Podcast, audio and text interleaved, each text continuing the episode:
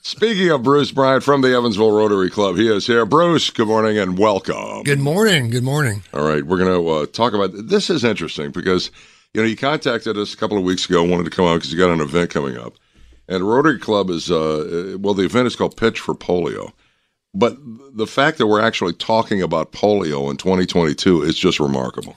It is. I mean, until this year, cases were confined to Afghanistan and Pakistan. Then we had an outbreak in New York, just above New York City.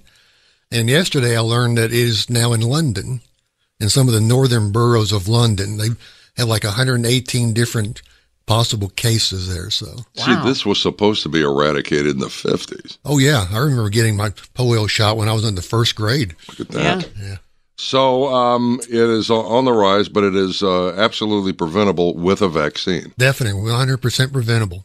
So that's what the Rotary Club is doing, raising some money for this. Yes, we uh, we've been financing inoculation campaigns and educations in Afghanistan and Pakistan for uh, about 30 years now.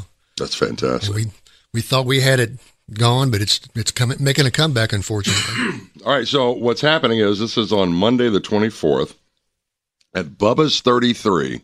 It's on the uh, east side. It's over by uh, it's Burkhart and Lloyd. Pitch for polio. What are you pitching? we are pitching uh, whipped cream pies at people. Really? Yes, Random people? no, not random at all. We have some very well known people. We got uh, Zach Hieronymus from the City Council, Noah Robin and Jeff Hales, candidates for sheriff. Uh, John Schaefer, the Democrat candidate for prosecutor, and I like our keynote is uh, Assistant Police Chief Phil Smith. He'll be he'll be on at five o'clock. Okay. All right. So how long does this last? We will uh, wrap it up about six o'clock. We'll start at eleven, and we'll finish it by six.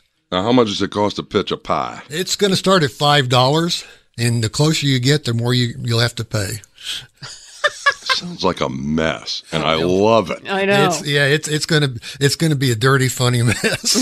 the uh, Bubba's is actually doing a big uh, give back too on that day. That's Oh, great. that's okay, great, that works out yeah. great. Yes, Okay, so do we sign up ahead of time? Just show up. just show up. Uh, you can go to our website or our Facebook page. You'll see the lineup, so you can pick who you want to throw a pie at. All right. you know, some are going to get more pies than others, I imagine. Oh, I would, I would expect the police to get uh, quite a few pies. Oh. All right, it's Monday the 24th at Bubba's 33 there on the east side, 11 to 6, and it's all part of uh, World Polio Day that yes, day. yes.